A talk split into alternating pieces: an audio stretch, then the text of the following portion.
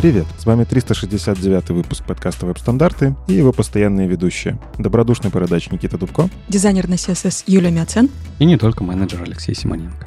В этом подкасте мы обсуждаем главные новости фронтенда за прошедшую неделю. Сегодня мы обсудим э, несколько важных новостей, поговорим про Google I.O., у них очень много всякого появилось, э, про WebKit, обсудим инициативу Baseline, которую тоже представили на Google I.O., но, кажется, она затрагивает вообще все браузеры. Расскажем про то, как э, подготовиться к новой метрике в Core Web Vitals. Там, в общем-то, завезли Interaction to Next Paint из-под флага. Обсудим линейные функции в CSS для анимаций, которые почему-то очень сложно где-то найти. Расскажем про то, как э, котлинисты скоро заберут у нас профессию и начнут э, делать веб-приложение вместо нас. Э, у GitHub появилась статья про то, как сделать доступную цветовую систему внутри дизайн-системы. Обсмакуем, как это можно делать автоматически. И в конце немножечко поспрашиваем себя, а JavaScript вообще, как у него дела, может, пора вернуться в PHP?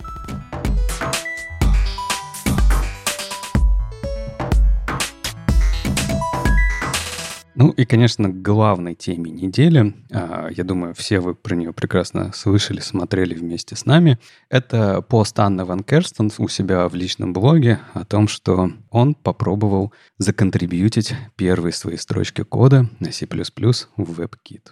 Что тут, наверное, важного сказать, что, во-первых, команда у Apple растет, это очень круто. А Фантазай вот недавно присоединилась, то есть такая будет скоро хорошая конкурентная команда. И, может быть, мы наконец-то придем к тому, что э, у нас Safari может быть сделать что-то большее, чем будет догонять. Ну, ладно, это все, конечно же, шутки. Слушай, а вот не страшно на самом деле? Вот я просто как, мне приятно видеть, что яркие люди приходят в WebKit, и там становится что-то классное в Apple. То есть мы видим движение какое-то в Safari. Но ведь правильно, вот мы когда в чатике это обсуждали, заметили, что люди попадают как будто в черную дыру. Ну, то есть все, они подписывают инда с Apple, и больше от них ничего не слышно. Это же жалко. С одной стороны, да, но тут ведь э, как, какую пользу они наносят, да? Если говорить, что они наносят пользу комьюнити с точки зрения вот, обсуждений, коммуникации и так далее, и так далее, конечно, эта польза проседает, да, потому что крутые эксперты а, реже делятся своими какими-то мыслями. Но если они свои навыки а, в то же самое время применяют к движку, к браузеру, и это дает результаты. А мы все-таки видим, да, за последний год, каких результатов команда WebKit добилась. Ну, мне почему-то хочется верить, что это за счет как раз тех самых экспертов, которые туда пришли. Вот, и если говорить с этой позиции, то кажется, это же тоже очень важно и очень полезно для всего комьюнити. То есть, ты знаешь, такая типа, с одной стороны, грусть, что им нельзя много чего говорить, особенно заранее, да, но, с другой стороны, результат у этого есть, и тоже хорошо. Поэтому нет, я, я, если возвращаясь к твоему вопросу, не боюсь. Что Анна Керстен рассказал у себя в блоге? На самом деле он просто рассказал, что он тут первый раз увидел исходники WebKit. Он, он ведь работает уже в Apple какое-то время. Вот. И там, понятное дело, все написано на C++, а это для него вот впервые в жизни было, когда он первые строчки C++ написал. И сказал, что это довольно интересно. Кстати говоря, пост очень странный. Тебе не кажется, Никит, с точки зрения того, что э, ребятам же вроде ничего нельзя говорить?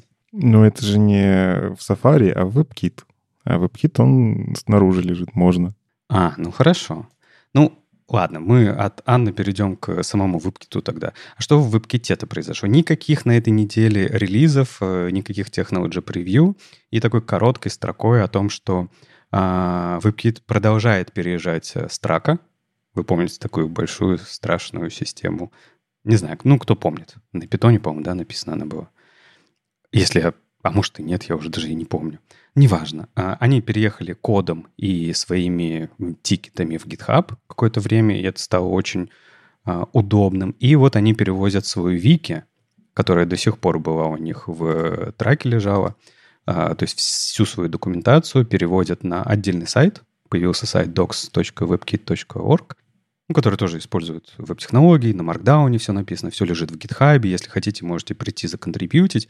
И там документация как раз-таки о том, как контрибьютить в WebKit, как себе его поставить, развернуть, скомпилить, э, запустить тесты и попробовать поразбираться самому в коде веб-кита, который вот э, open source лежит в GitHub. И как раз то, о чем и писала Анна Ван Керстен у себя в блоге. Поэтому, ну, отличное, мне кажется, для веб-кита движение вперед, ближе к современным, наверное, инструментам разработки. А мне кажется, это еще огромная польза не только для веб-кита, а в целом для нас, как для разработчиков. Ну, то есть мы часто обсуждаем, что вот у нас остался только Chrome, как там дальше жить, только же Chrome, ай-яй-яй. Хотя на самом деле пользователи айфонов такие, ага, Chrome, угу, да, хотелось бы, но, но нет. А, но э, я посмотрел эту документацию, она классная. Ну, то есть мне было все... Я не пробовал, но мне было все понятно, что делать. Там просто скопировал, вставил, запустил, почитал и так далее. Ну, то есть очень хорошо оформлено. И это же супер для того, чтобы, вот, не знаю, если у них там дальше появится история, как это good first issue э, и прочая история, как новичкам влиться и начать э, разрабатывать в WebKit какие-то баги фиксить, это очень крутая история, потому что во-первых, WebKit все еще альтернативный движок. Да, у них там как бы Chrome, он стартовал с WebKit, но они разошлись в какой-то момент очень сильно. И многие вещи у них реализованы абсолютно по-разному. А альтернатива — это всегда классно. Это возможность, там, не знаю, какие-то алгоритмы переизобрести, сделать их круче и так далее. Но все равно какая-то вот эта совместимость остается, и какие-то крутые вещи, изобретенные в WebKit, они могут перейти в Chrome и сделать ну, всю экосистему круче, учитывая все эти интеропы и так далее. Вот. Э, к сожалению, Firefox, вот у них-то такого особо нету. У них там есть, конечно, тоже комьюнити студентов, которые пилят им баги, э, в смысле, не создает, а чинит. Вот. Э, но у них немножко другая схема, и вот мне кажется, WebKit очень правильно сейчас вот эту историю сделал. В общем, респект и уважу.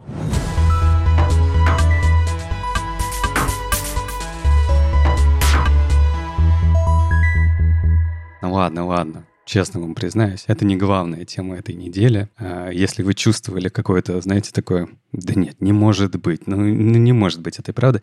Конечно, это неправда. А главная тема недели — это все-таки прошедший Google I.O., а, большая презентация Google, вот это ежегодная. У нас вообще получается такой, знаешь, месяц больших презентаций, да, сейчас Google I.O. будет, потом Microsoft, как она называется? Dev Summit или как они его... Uh-huh. Ну, короче, микрософтовская большая конференция. Потом WWDC, и то есть вот все, все большие технологические ком- команды выйдут, отчитаются за год, и мы пойдем дальше к релизам Chrome. Но а кто знал, что будет Google I.O.? Вот честно, у меня вот первый вопрос, когда я увидел эту новость. Google I.O. Я такой, блин, а, а, а как туда было попасть? Как было заранее запланировать? Я очень хотел бы посмотреть, но заранее знать про это. Я точно знаю человека, который знал заранее. Это Вадим. Ну, он, по-моему, и скинул эту новость как раз.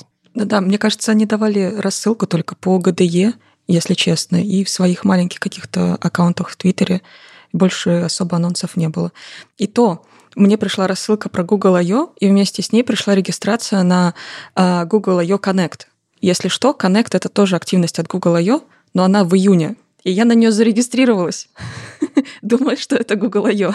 А оказалось, mm. что Google I.O. это был, собственно, на этой неделе, а Google I.O. Connect — это то, что будет в июне. И это будет типа локально здесь, э, возле дома.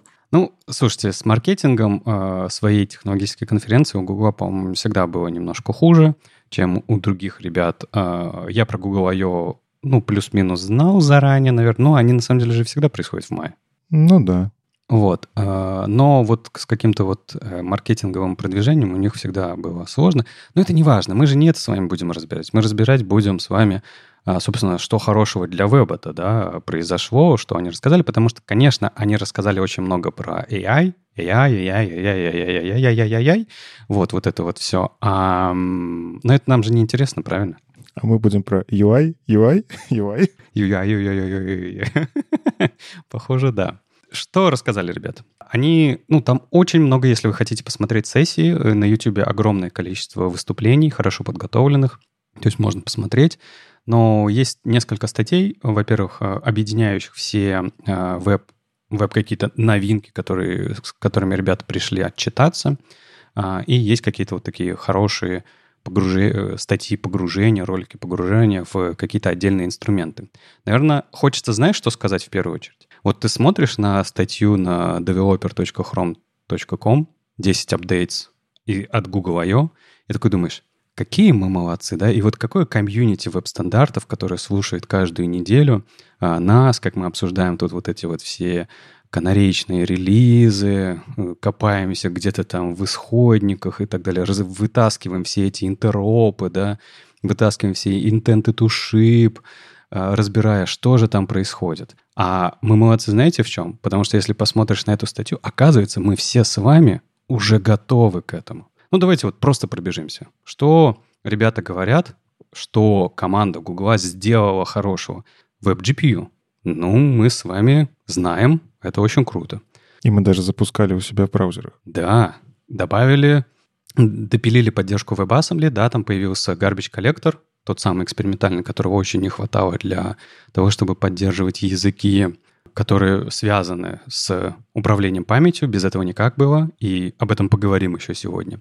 Baseline появился, поговорим сегодня об этом. А, улучшили поддержку расширений в Chrome. А, поговорили немножко о Interaction to Next Paint, да, это новая метрика в Core Web Vitals. Сегодня тоже поговорим. Passcase, мы с вами это обсуждали. Uh, Privacy Sandbox, то, то, что мы обсуждали как раз в прошлом выпуске, чипсы, first party sets. Это тоже мы с вами уже знаем. И все-все-все изменения в Web UI, которые мы обсуждали, диалоги, uh, поповеры и, не знаю, какие-то еще вещи, Chrome DevTools, который очень сильно улучшился для поддержки фреймворков. То есть такой, читаешь статью, и с одной стороны, если вот ты э, обычно не в теме, не следишь за всеми новинками, ты такой думаешь, блин, ребята, большие молодцы, как много сделали. Но мы с вами еще большие молодцы, потому что мы уже в курсе всего этого. Ну, слушай, Safari же та же история. Ну, то есть, когда WWDC проходит, мы такие, так мы с Technology Preview это уже три месяца назад обсудили. Короче, нечего тут обсуждать. Ну, выкатили, молодцы. Теперь это в стейбл. Нужна все-таки отметка такая для э, массовой аудитории, да, потому что все-таки подкаст веб-стандарты слушают не все веб-разработчики, хотелось бы, но, но пока не все. А вот Google I.O. и, точнее, материалы, которые от Google I.O.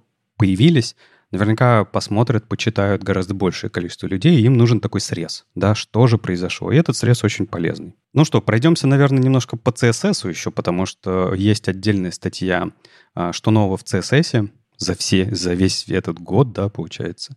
Что-то как-то очень много. Тебе не кажется, Никит? Нет.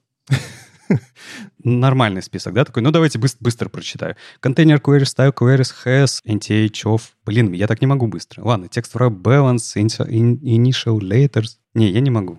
Слушай, на самом деле это же все часть интеропа, которую мы тоже активно обсуждаем, э, во-первых. Во-вторых, э, это вещи, которые, в принципе, многие из них начали разрабатываться сильно раньше. Ну, то есть какие-нибудь тригонометрические функции они тут пишут, да, они были, простите, в семнадцатом году в виде спецификации. Или в восемнадцатом. Ну, ладно, это не так принципиально. Ну, то есть они такие, оп, мы это в этом году все наконец-то докатили, и вот теперь про это рассказываем. То есть это не значит, что они за год это все реализовали с нуля. Ну и объективно некоторые вещи — это такие маленькие кусочки. Ну то есть Popover, Encore Positioning, Select Menu и вот всякие вот эти вещи — это вообще-то Microsoft принес э, в рамках инициативы OpenUI. И Галия там очень сильно постаралась, да? И, ну, то есть это, это комьюнити э, разработчиков браузеров реализовали, реализовали в рамках инициативы OpenUI, и в целом это часть такая, ее можно объединить.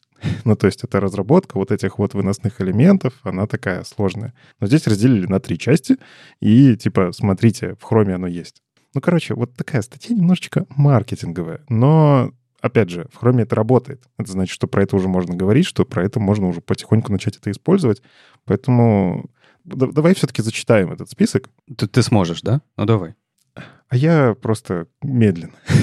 А, вот моя ошибка. Выражение от контейнера, контейнер queries. Их мы много обсуждали. Style queries — это часть, а, вот продолжение, наверное, логическое, можно сказать, контейнер queries, когда вы можете завязаться не на контейнер, а на контейнер с каким-то стилем. Ну, то есть выбрать там, не знаю, что-то, у чего фонд сайз такой-то стоит. Вот, то есть эта штука на самом деле это не рабочая. Они про нее рассказали, но она еще не работает по той спеке, как она должна работать. Родительский селектор has, про него мы тоже много говорили. Ends off — это тот самый синтаксис, который мы обсуждали, что он прикольный, что можно писать 2n плюс 1 off э, класс. Это страшная вещь, когда ты начинаешь это все читать, но очень полезная. Это, знаешь, это когда и так-то синтаксис был очень сложный, а его такие, давайте мы, раз уж он все равно сложный, давайте мы его усложним еще, чтобы было прям вот, чтобы люди, которые умели им пользоваться, чувствовали себя как те люди, которые уме, умеют писать регулярные выражения. Ну, вроде того, да. Текст баланс. Это мы обсуждали для балансирования тех же самых там заголовков, текстов. Initial letter давно уже пора, и наконец-то сделали. Много всяких полезных э, вещей, но, кстати, хотелось бы, чтобы оно везде-везде работало правильно. Динамические единицы вьюпорта — это вообще суперская вещь. Спасибо Safari, которая эту проблему родила.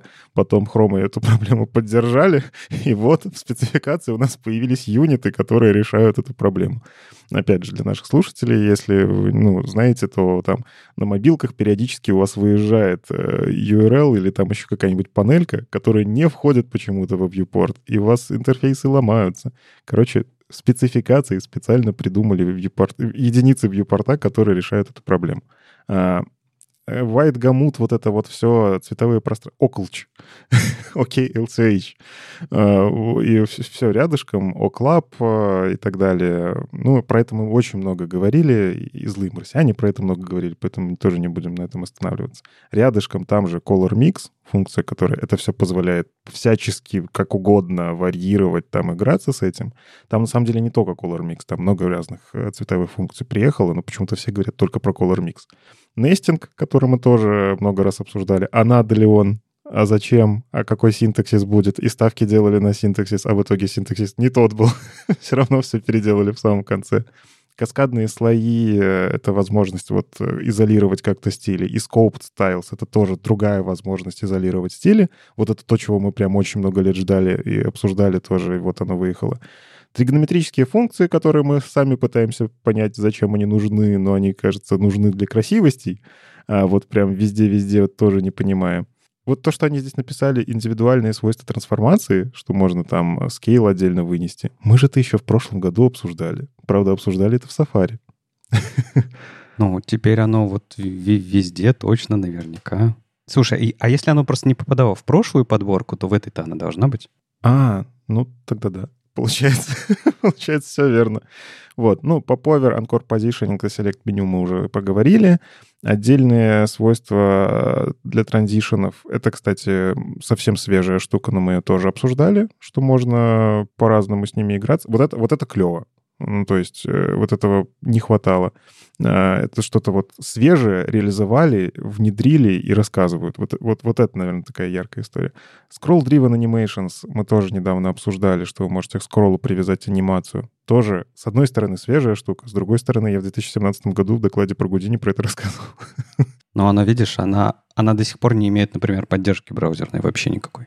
Да, но, ну, короче, они все еще туда-сюда гоняют. И вот View Transitions очень хочется, чтобы доехала. Про нее мы говорили не так много, но это возможность э, страницы делать сейчас только в single-page applications, но в будущем-то хотят и для чего угодно, что вы можете между страницами делать переходы без всякого там JavaScript. То есть вы CSS описываете анимации, там у вас квадратик становится из маленького большим, там вот это вот все. Ну, офигенная штука, которая все еще нигде особо не выехала, все еще за флагами. В общем, у меня от этого списка на самом деле такие спорные немножко впечатления, когда нужно было собрать список топ-20 фичей, а их нету топ-20. Поэтому давайте придумаем, что там можно из флага вытащить. Ну, давайте так, я, я объективно считаю, сделана работа колоссальная. Ну, то есть э, каждый браузер может рассказать там про первую половину, что вот Nest, короче, все, что в рамках интеропа, ну, это колоссальная работа, это потрясающая работа. Она очень сильно нам поможет в будущем. Но вот все остальное, это типа, ребят, ну 10 мало, давайте 20 расскажем. Что мы там можем достать из закромов? Что у нас там скоро выйдет, там через годик? Давайте расскажем. Ну, Никит, ну, ну слушай, я, я еще раз считаю, что мы просто, э, так как об этом постоянно говорим, так как на это постоянно смотрим, мы немножко э, впереди И для нас многие вещи уже понятны, да. Например, про, то, про тот же самый HES, когда он еще не был, не знаю, полностью реализован во всех браузерах, а, в подкасте про него уже, я не знаю, сто пятьсот раз сказали, и уже у всех тошнило слушателей, что ну хватит уже, мы поняли, что такое хэс, и что это круто, ну хватит уже, да? А тут вот в этой подборке он тоже есть, да?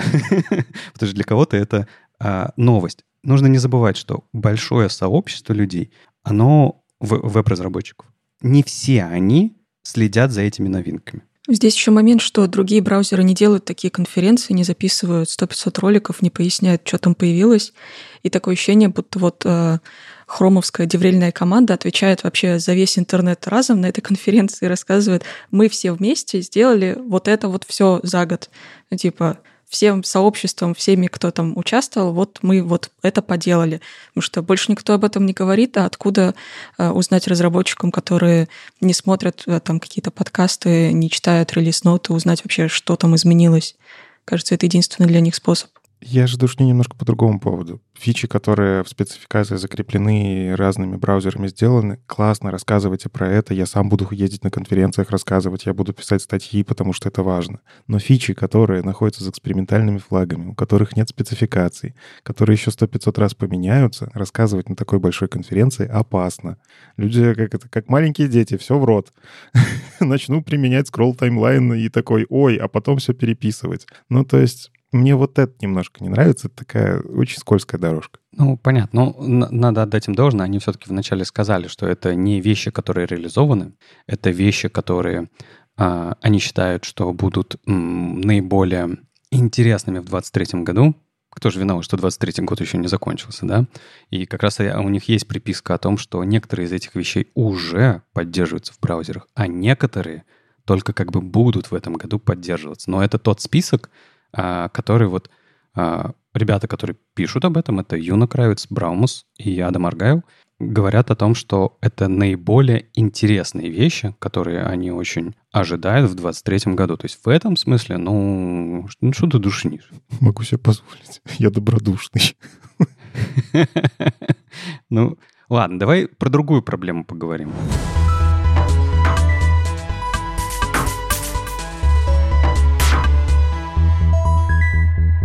Мы все смотрим на вот это вот постоянное появление новых фичей, а оно на самом деле прям все больше и больше, все ускоряется, ускоряется. Мы, с одной стороны, радуемся, да, такой типа, смотрите, мы теперь можем и так, и так, и вот наша проблема решена, и тут наша проблема решена. А вот это мы 20 лет ждем, а вот это мы 10 лет ждем, и наконец-то. Но это мы с вами говорим об этом раз в неделю. За год таких э, словосочетаний собирается слишком много, кажется. И обычному разработчику, по-моему, очень тяжело разобраться. Очень много новых классных слов, очень много всего мне починили, а я вообще могу это использовать-то уже? Вот очень сложно понять. И Google как раз на Google I.O. представила инициативу Baseline. А, это не новое, наверное, ну, мне кажется, по крайней мере. Они уже давно пытались что-то сделать с uh, adoption рейтом, можно так сказать? Mm. Какая у нас первая проблема была? Что фичи выкатываются, ну, например, без спецификации. Плохо, да? Надо, чтобы со спецификацией. Окей, фичи выкатываются со спецификацией. А, тоже плохо, потому что выкатываются, например, только в Chrome. Надо бы, чтобы везде появляется интероп, да?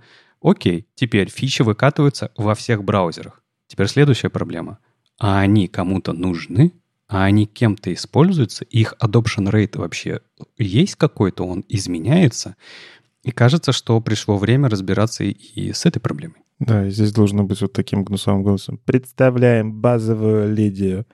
А, ну, в общем, а, Baseline — это вот инструмент, который они тоже представили на Google I.O., Э, в рамках вот всех серии этих видосиков, которые э, выкатывались в рамках нескольких статей на WebDev. Вот мне нравится, что они такие решили количеством тоже взять. Вот вам раз статья на WebDev, вторая статья на WebDev. Мы еще на Chrome Developer.com куда-нибудь тоже продублируем и так далее. Ну, то есть они будут это продвигать. Они будут это очень активно продвигать. Что за базовая линия такая? А, как Леша правильно сказал, у нас а, есть проблема. Ну вот по- вспомните гриды. Да? вот это прям, мне кажется, очень хорошо подходящий пример. Сколько про них там вот мы говорили. Сколько там Сережа Попов ездил по всем конференциям. Такой, давайте уже используйте. Такие, знаешь, это пинают вот эту вот э, ленивую собаку. Используй гриды. Ну, хватит лежать, используй гриды. Ну, типа того. А, а у разработчиков-то какая проблема? А могу ли я использовать? Начинается, на самом деле, мне нравится вот это вот представление в видосе о том, что, а вспомните, был у нас и Е6, а вспомните, был Netscape 4. Я такой, ничего себе у вас это обращение к аудитории. Там просто 2% аудитории такие, да, мы помним. Но на самом-то деле, правда, вот проблема-то древняя, что браузеры развиваются, у них там есть какие-то истории, что кто-то внедряет что-то, что не поддерживается другими. И это вот, как правильно уже сказал, пытаемся решить уже просто с самого начала. Э, сколько браузеров есть, только мы пытаемся с этим жить. Э, появились там веб-платформ тест, но надо было сделать так, чтобы браузеры начали на них хотя бы смотреть. И действительно появилась инициатива Interop. И вот Baseline — это очень логичное продолжение. Интероп, он про что? Он про то, чтобы сделать соревнование между браузерами, что тесты проходят. Но даже сейчас у них есть проблема, что если у всех браузеров э, значение 90, то у интеропа это значение все равно может быть 70. Ну вот э, эти чиселки как делаются? Сколько вы платформ тестов проходит, а, и у вас там, допустим, условных 90% тестов проходят по каким-то категориям, это не значит, что все браузеры одни и те же тесты проходят. Поэтому э, как сделать так, сказать, что вот мы придумали нестинг, и он теперь точно и везде поддерживается? Ну, мы идем на Canayus. Ну, все же так делают. не стыдно.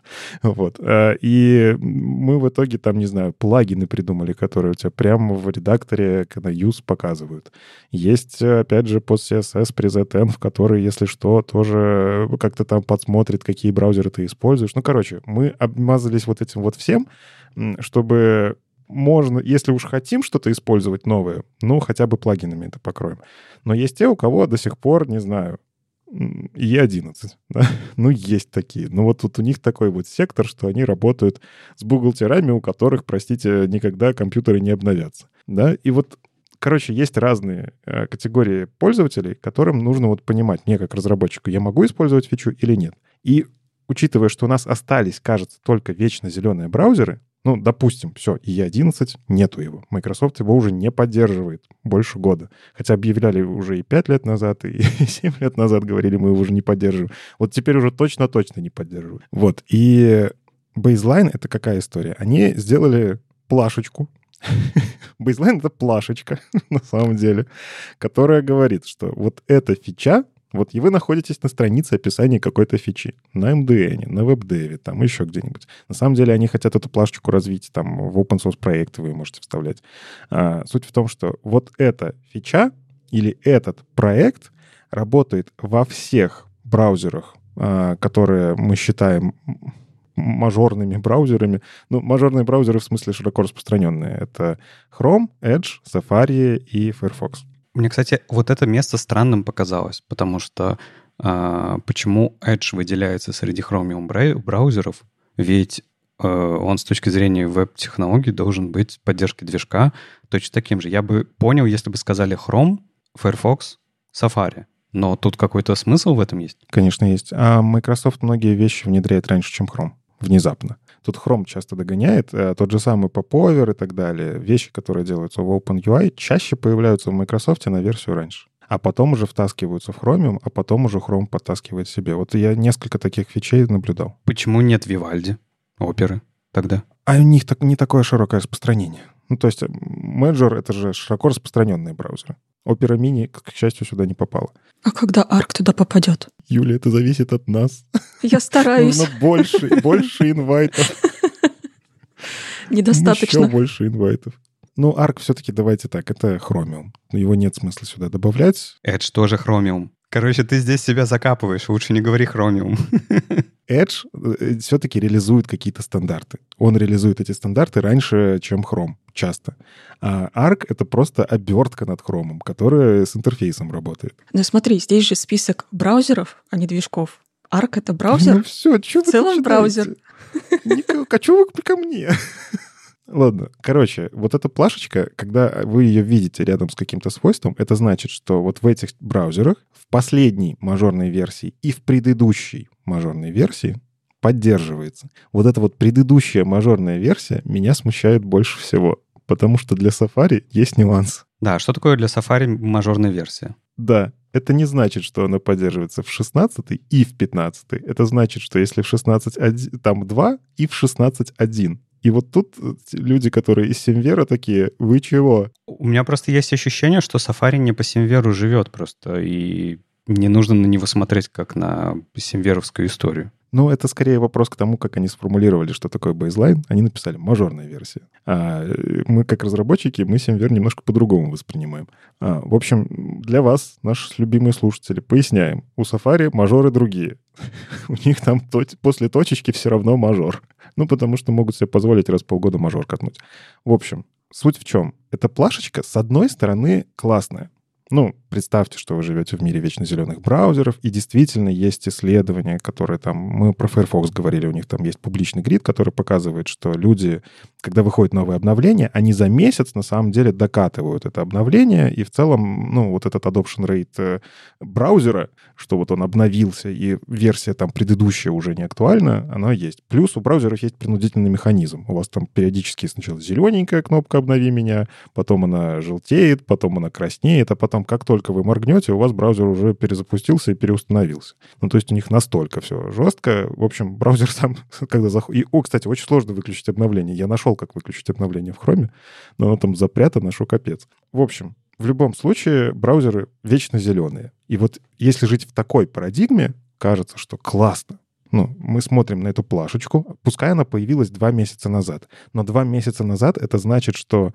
Ну ладно, для Safari не значит, но для остальных браузеров значит, что два релиза браузера-то уже прошло, и это значит, что фичу-то уже, наверное, можно использовать. Ну и допустим, представим, что Safari тоже начал выкатываться раз в месяц. Ну, представим. Ну, это значит, что реально, как только мы в подкасте рассказываем про какую-то фичу, что она вышла во всех браузерах, через два месяца можно это внедрять. И это потрясающе. Ну вот я хотел подушнить, я сейчас подушню. Мне кажется, эта плашка очень сильно будет обманывать разработчиков, которые, ну, наверное, не так глубоко в профессии, недавно пришли и так далее. Смотреть-то надо на самом деле на пользователей ваших настоящих, а не на плашки, которые есть на MDN. А я тебе тоже в ответ буду душнить, смотря э, какой кусок мы будем смотреть. Потому что если ты разрабатываешь э, тулинг, инструменты, библиотеки, у тебя нету вообще-то э, людей, которые используют твой проект еще. Или если ты проект разрабатываешь новый.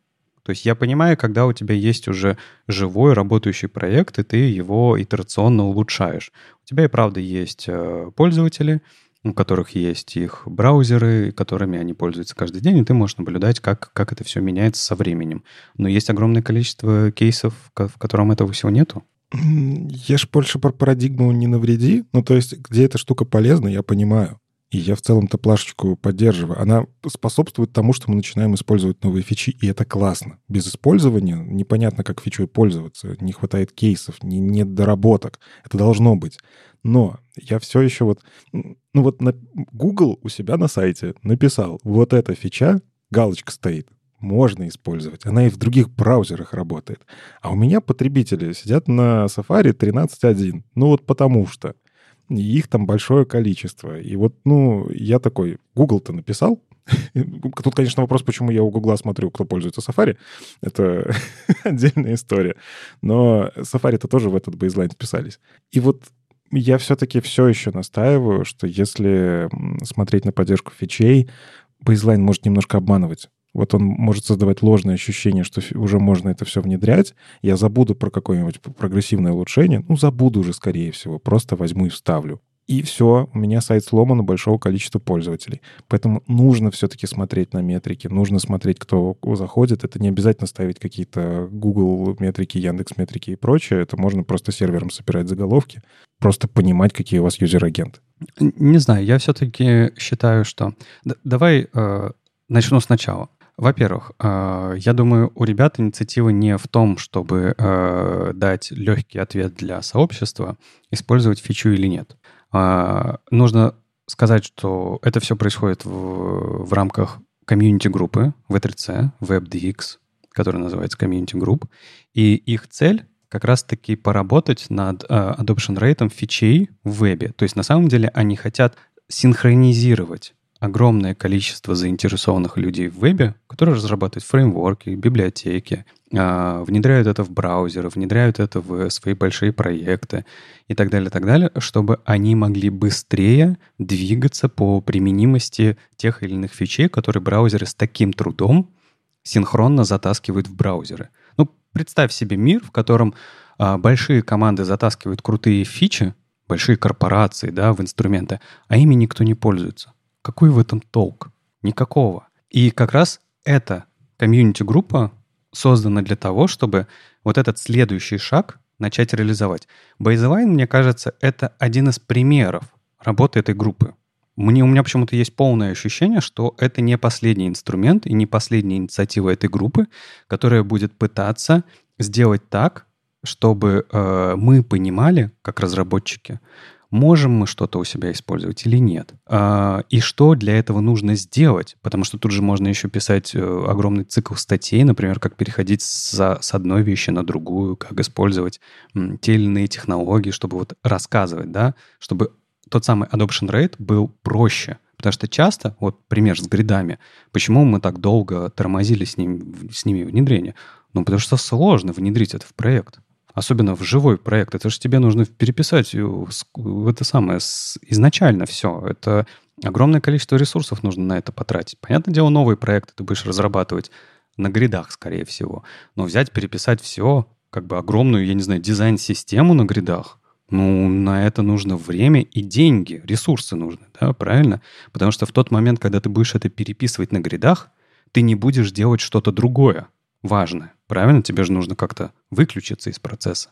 Это сложно. И если эта группа будет нам, сообществу разработчиков, а, придумывать решения, инструменты, всячески помогать а, использовать новые фичи, которые, по их мнению, уже можно, это будет хорошо. А все равно у нас будет, как за нами же, за каждым проектом будет последнее слово, да, а, используем мы их решение, что это можно, или мы все-таки смотрим на свою еще аудиторию, смотрим, а можем ли мы это применять или нет. Но в любом случае это уже движение вперед. Ну, э, вот ты сказал, если, а я скажу, что когда, э, про всякие новые статьи, новые библиотеки, они это планируют. То есть они прям пишут у себя в статье, э, конкретно Рэйчел Эндрю пишет на веб что в планах дальше у этого проекта как минимум действительно просветительская деятельность, статьи, выступления, все это будет. Рассказывать, что это такое, чтобы все запомнили, что такое бейзлайн, базовая линия.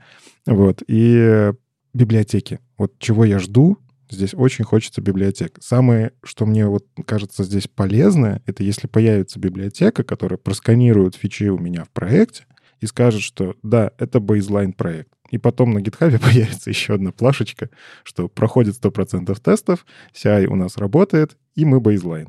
Но для меня, как для потребителя этой библиотеки, о, прикольно. Я тоже, в принципе, живу по принципам бейзлайна, поддерживаю два последних мажора. Согласитесь, у многих пост CSS так и настроен. Типа два последних мажора. Часто это, это вот просто такой презет. Но не забывай, пост CSS это все-таки э, откат назад, да? То есть, типа, ты используешь новые фичи, а он тебе их откатывает. Тут идея в том, что ты используешь новые фичи. Точка. Да-да, это вот следующий шаг. То есть я уже могу попробовать отказаться от пост CSS, а, ну, в каких-то местах. Понятно, что какие-то вещи не могу, там, не знаю, потому что пост CSS он много в себе всякого классного несет. Но а, просто могу не брать какие-то современные фичи, потому что они супер будущее, а я понимаю, что baseline — это два последних мажора, а фича для меня все равно звучит как супер будущее, я ее еще не использовал. А, я такой, окей, этот проект, вот я его смотрю, у них поддерживается baseline. Я его могу к себе спокойно тащить и не бояться. А, или смотрю проект, у него нет плашечки baseline. А почему? А, и, ну, типа, что там, что-то слишком современное используется. Вот здесь, конечно, вопрос, как это совместить э, JavaScript и CSS мир, потому что baseline, он больше про фичи и Web API, э, то есть CSS, HTML, Web API, которые связаны с браузером, а, и при этом может не работать что-то из ECMAScript. Ну, может так быть. Вот если эти два мира соединятся, будет две плашки. ECMAScript baseline и baseline, которые все э, взяли себе название первыми. Им не надо выяснять, что они CSS baseline. А, в общем, интересная инициатива, но вот, во-первых, просыпали JavaScript, мне кажется, все-таки. Потому что вот, вот их бы сюда добавить. Вот мне очень хотелось бы. Ну, они, давай по-честному, в API это они не э, пропустили, да, они пропустили именно спецификацию JavaScript. Да, да. То есть в API, API, которые все-таки с помощью JavaScript пишутся, да, а, они здесь присутствуют. Да, но вот не хватает ECMAScript, э, какие-то фичи, поддерживаются они или нет, часть ли это стандарта, и реализовано ли это в браузерах, или не в браузерах, или в Node.js. А тут, видишь, мне кажется, проблема в том, что это уже э, другая область. Э, ведь э, ECMAScript, э, TC39 — это же даже не кусок э, э, V3C, правильно же? Угу. А это, например, группа вот это вот, э, как она называется, DX, да, комьюнити групп, которая, э, WebDX комьюнити групп, она же в рамках V3C э, существует. То есть это просто разные ми- миры, да, и, наверное, да, с одной стороны, я тебя понимаю, хочется вот всю веб-платформу сложить в какую-то одну группу, которая будет этим заниматься, но это же, и, мне кажется, проблема. Невозможно развивать хорошо и быстро совершенно разные направления. Ну, то есть и вот снова возвращаемся к тому, что стоит галочка, который, под которой написано, что Google, Safari и Firefox говорят, проект хороший, вот такой вот, но он у меня все равно не заработает. Ну, то есть э, вот эта галочка, она, это ответственность. С большой силой приходит большая ответственность. Э, галочка очень много в себе несет. Ну, в общем, меня смущает немножко эта штука. Вот все еще смущает. Я научился ее читать у себя в голове. Я подушнил и понял, как я ее буду читать, что для меня это про V3C, для меня это про веб-стандарты. Все, окей. Фичи новые из Антуропа внедрены, два мажора, все. Я научился читать. Но а кто-то не слушал Google I.O., кто-то не слушал наш подкаст. Он просто увидит галочку и увидит там браузеры. Для него это, о, авторитет, надо брать. Ну, ну, ты прям душнишь. А на MDN что до этого не так было? Ну, там же была... Там use, там табличка. Ну да. И галочки. Ну. Зеленые, прикинь. Не-не-не, разница-то в чем? У тебя просто стоит галочка рядом с логотипом браузера. Все. Ну, то есть у них есть два вида этого виджета. Есть, который с версиями, есть, который без версий. И они сейчас очень активно используют тот, который без версий. Он просто говорит, все, поддерживается. И не пишет, с какой версии. И вот это опасно. А раньше на MDN писалось вот с этой версии, на Canаюзе пишется вот с этой версии. Это более правильный подход, мне кажется. Ладно, ты, ты сегодня точно заслуживаешь свое звание. А, предлагаю тогда немножко двинуться дальше по Google I.O. Посмотрим, что будет с бейзлайном. Мне кажется, инициатива полезная. Ну, Никита тоже думает, что полезная. Юля тоже так мыслит, я прям вижу по ней сейчас. Вот, а, просто посмотрим, как это будет все а, использоваться, да, и применяться уже на деле. А что еще? А, ребята рассказали о том, что Core Web Vitals немножко поменяется к следующему году. А, ребят, готовы? Угу.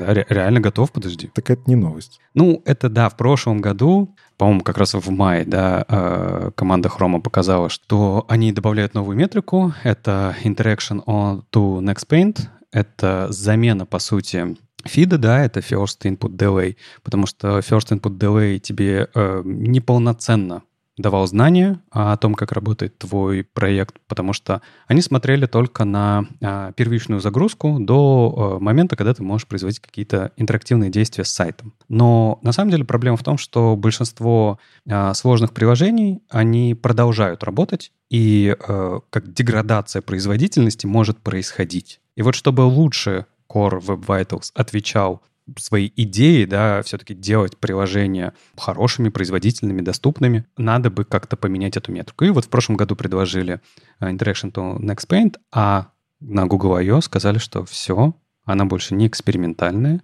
она теперь движется в замену фида, и в марте 2024 года в Core Web Vitals будет считать по умолчанию вместо фида INP, и мы должны к этому быть готовы. И тут еще и высказался э, Google Search, отдельная команда. Они сказали, что да, мы видим, что в следующем году метрики производительности сайта будут учитывать вместо фида INP, И мы готовы к этому, потому что, если вы помните, выдача в том числе строится на быстродействии сайтов, и теперь выдача будет учитывать метрику, ну, не теперь, а через год, не фит, а инп. Ну, там все на самом деле проще. Они сейчас просто еще раз напомнили. У них Core Web Vitals, в принципе, весь был прикручен э, к индексации. То есть э, робот, он в том числе и анализировал, насколько все хорошо, и как бы производительность важная часть SEO-оптимизации внезапно стала. Когда никогда такого раньше не было, а вот я на самом деле вот здесь гуглом горжусь. Молодцы. Э, как то Хочешь попасть на первое место в выдачу, а сделай-ка сайт так, чтобы им пользоваться было удобно. Но мне кажется, важно нашим пользователям, э, пользователям, слушателям Напомнить, как работает.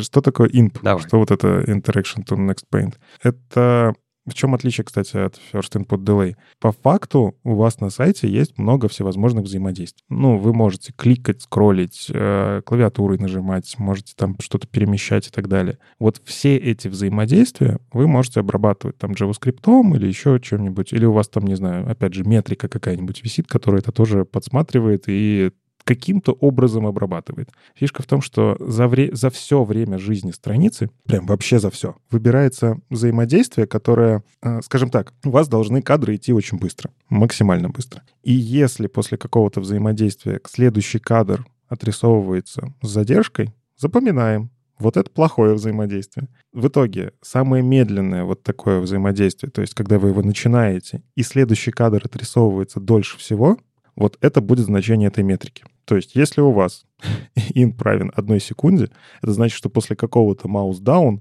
у вас стоит там while true, который целую секунду зачем-то что-то держит и мешает работать. То есть э, она очень похожа на те самые метрики кумулятивный сдвиг, который был, и э, largest controllable paint. То есть у тебя есть жизнь страницы, э, внутри этой страницы может происходить разное, и метрика меняет свое значение в течение жизни страницы. Это не во время загрузки мы все остановились и больше ничего не меряем. Это мы должны еще погулять по странице и посмотреть, что там происходит. До марта осталось э, 10 месяцев.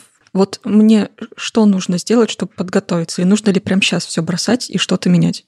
Хороший вопрос. Для начала, на самом деле, просто можно зайти в DevTools и Chrome, и этот имп, он э, в перформансе будет показываться. Ну, то есть у них сейчас целый ряд статей начал выходить, как это все оптимизировать, как это все смотреть на перформансе, как смотреть, э, э, сколько у тебя каждый интеракшн э, вызывает лага.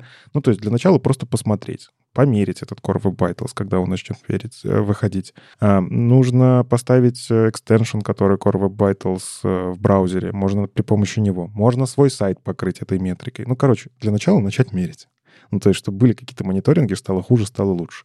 А, они просто, вот чем мне еще нравится, они просто выдают все инструменты, дают инструкции такие, ну, пожалуйста, вот, мы все за вас сделали, просто подключите. Начните хотя бы смотреть на эти чиселки. А дальше уже, ну, это же конкретные кейсы для конкретных сайтов разные.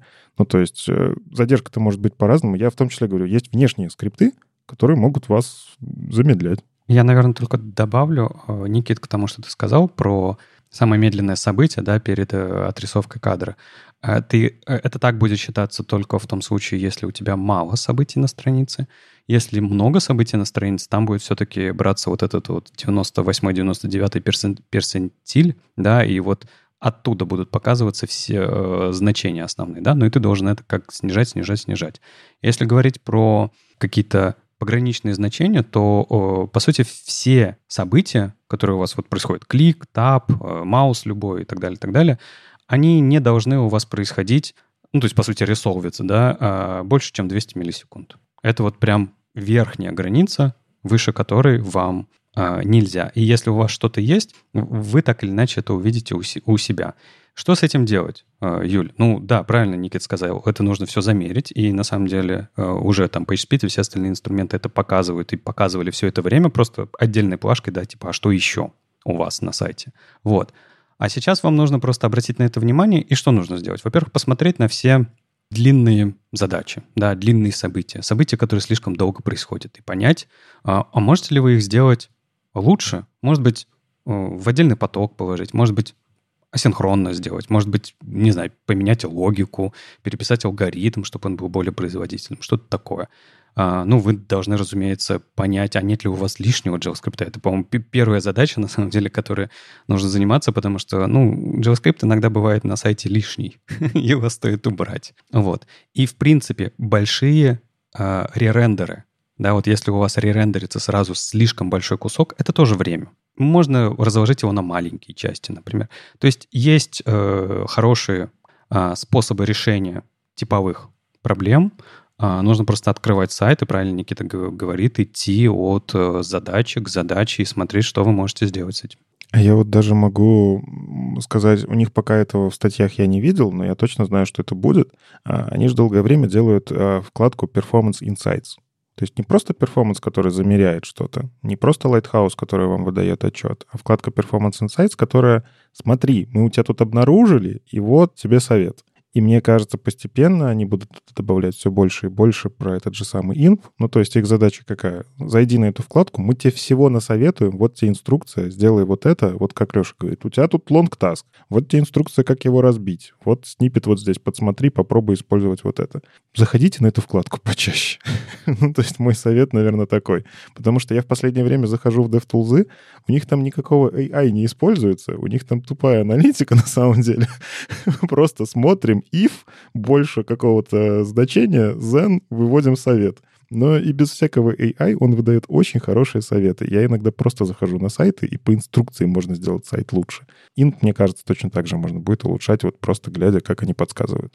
Ну да. Ну и на самом деле можно просто вживую посмотреть, есть ли проблемы у вас или нет, да, потому что мы все время вот очень, очень сильно смотрим на то, как сайт загружается, но я думаю, каждый из нас э, регулярно видит, как сайт тупит во время использования, да, это любой поиск, это любая фильтрация, ты такой нажимаешь, и вот прям видишь ну, медленность какую-то, да, что как, как будто бы подтупливает что-то. Это вот первый звоночек на то, что нужно пойти посмотреть, а что там происходит, и вот поменять алгоритм, возможно. Кстати, вопрос к всяким дизайнерским сайтам, у которых очень красивые анимации, но которые, возможно, вращаются миллионами строчек JavaScript.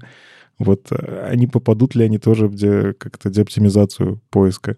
Вот я за них переживаю. То есть теперь и красивые сайты тоже нужно делать максимально производительно. Нельзя говорить, что у жюри там аймаки стоят, они справятся. Юля, я подвел. Я подвел этот город.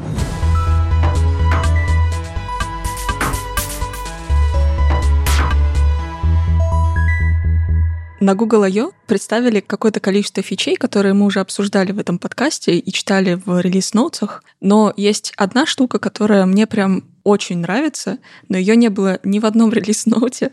Мы ни разу ее не обсуждали здесь. Никита помнит какие-то фантомные э, обсуждения, но тоже не может вспомнить, найти, где именно. И, в общем, кажется, как будто бы даже сам э, Хром, команда Хрома не очень хочет о ней рассказывать. И вот только в маленьком в этом кусочке видео от Брамуса, где он рассказывает про анимацию, есть вот прям буквально там 20 секунд про функцию linear. Если вы когда-нибудь задумывались о том, чтобы сделать какой-нибудь э, более интересный изинг, то раньше можно было использовать кубик Безьер. Ну, такая себе штука, если честно, потому что там все равно две точки, ну, там, ну, максимум синусоиду можешь построить из нее, но в целом ничего сложного особо там не, нельзя сделать. Но ребята добавили линейр функцию, где можно как раз-таки кучу точек нарисовать для этой кривой, и можно сделать очень просто, до, достаточно просто э, эффект э, баунса, когда у тебя предмет э, долетает до точки, до куда он должен был долететь, и потом обратно и немножко колышется. Это озвучка графика.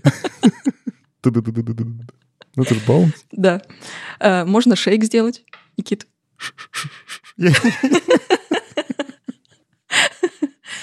Э, ну, в общем, и разные другие эффекты, которые раньше нужно было что сделать? Ну, написать там несколько кейфреймов с разными состояниями, там вот как раз посчитать вот эти баунсы. Теперь не нужно, просто пишешь э, один нормальный либо анимацию с кейфреймами от точки в другую точку, либо транзишн, и вот кидаешь туда линейр э, функцию, где пишешь эти несколько точек, и у тебя готовый баунс-эффект. Никита? Очень мне нравится.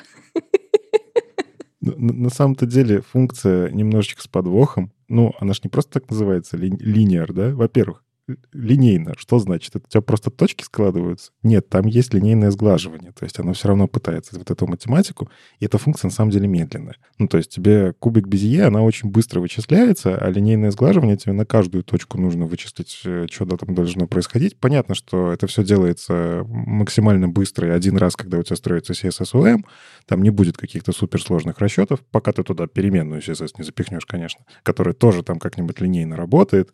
Но я подозреваю, что, во-первых, мы это обсуждали. Я, когда мы обсуждали Chrome э, какой-нибудь канарейку, ну, то есть, потому что это было где-то там and more спрятанное. Короче, канарейки же пишутся не так ярко. А, не, мы беты, мы, мы беты обсуждали, точно, я вспомнил, где это было. Когда мы зашли даже не в канарейку, а в бету, которая еще черт знает, когда будет, и некрасиво оформлена. И вот там мы видели эту функцию, я, я почему я вспомнил. И они ее действительно почему-то не показывают. Потому что я вот смотрю на нее, и ей же невозможно пользоваться нормально. Ну, то есть я в голове не очень представляю, как это писать. Ну, то есть я, я помню, ты рассказывала, что тебе проще было разбить анимацию на много-много маленьких шагов, и тут же эффект тот же. Ну, то есть ты сидишь с калькулятором, высчитываешь, что тебе надо. Они настолько не хотят, видимо, промутировать эту фичу, что вот для а, безъешных функций если ты откроешь э, DevTools, там есть хороший такой UI, где ты можешь подвигать вот эти вот заусики, подергать э, точки, и в целом у тебя будет прям нарисована функция. Не те усики.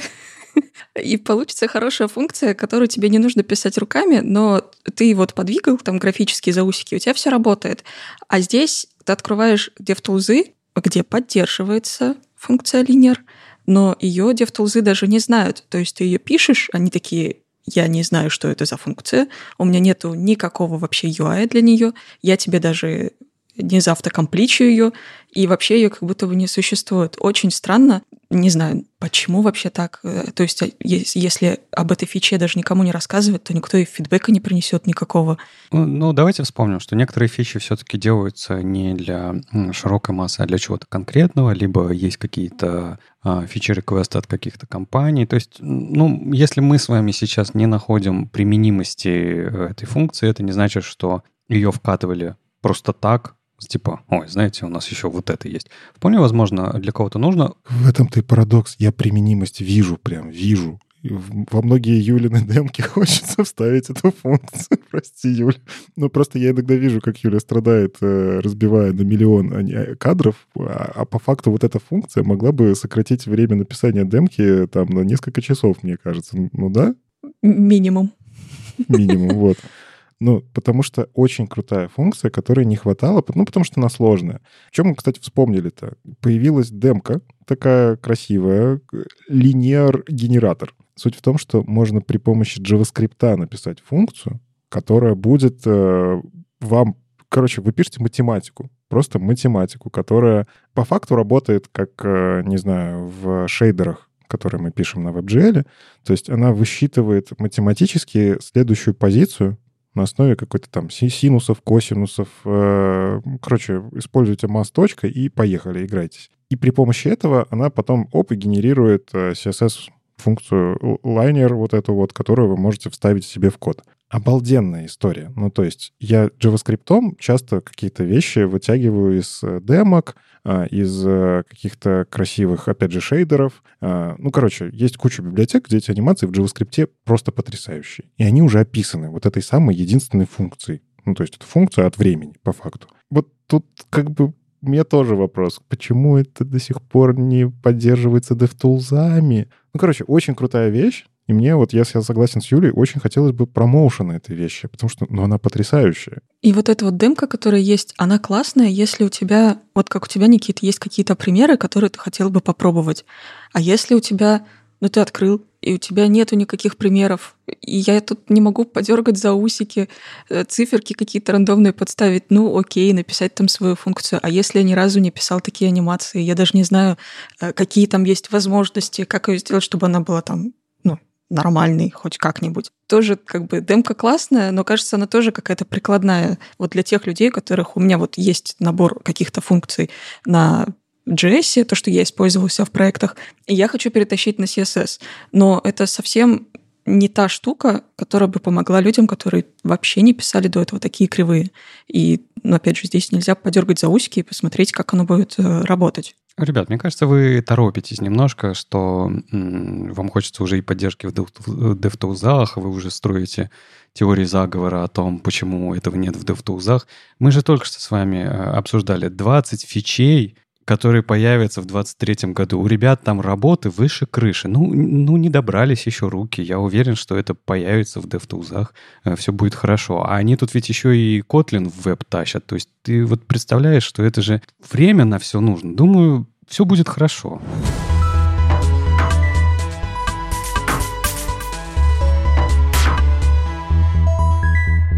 Ну, раз уж ты вспомнил про Kotlin, а, на самом деле тоже в рамках а, Google I.O. мы очень много, конечно, сегодня обсуждаем Google I.O., но яркое событие. Вот, если вы пишете на Kotlin, теперь вы можете стать веб-разработчиком. Ура!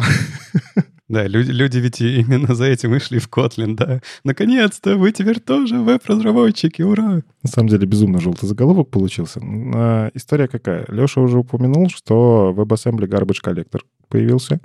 А, и это вот та самая вещь, которая не давала некоторым языкам нормально переиспользовать WebAssembly, нормально в него вкатываться, ну, какими-то костылями это делать, какими-то отдельными модулями.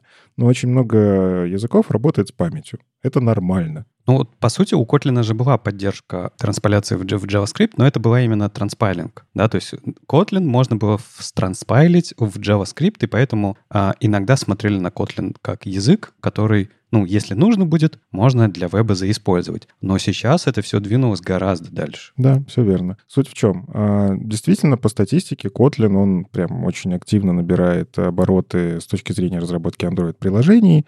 А, чего уж тут у меня вот тоже в команде котлинистов хватает. Ну, то есть Java не так удобно в некоторых местах. А, и Kotlin, в общем, кру- крутая технология, признаем честно.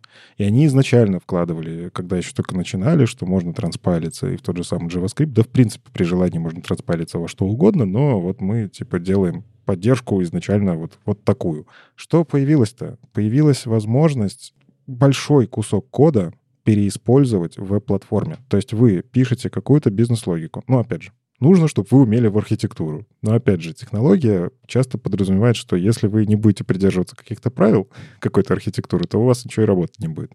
Так вот, э, в принципе, если вы пишете, выносите какое-то там ядро, какие-то функции, короче, бизнес-логику в какой-то отдельный слой, вы можете его превратить в WebAssembly. Ну, то есть вы пишете приложение на Kotlin, оно нативное для Android. Да что ж, для iOS. Ну, то есть неважно потом хотите сделать веб-приложение из этого, вы можете это сделать. Тут э, у них в статье написано, что там большая часть, ну, то есть там в процентах где-то что-то упоминается. Ну, в общем, вы можете огромную часть кода переиспользовать, но учтите, что полностью взаимодействие с вебом не получится. То есть это нельзя взять на Kotlin и написать полностью веб-приложение. Вы можете большую часть кодовой базы переиспользовать.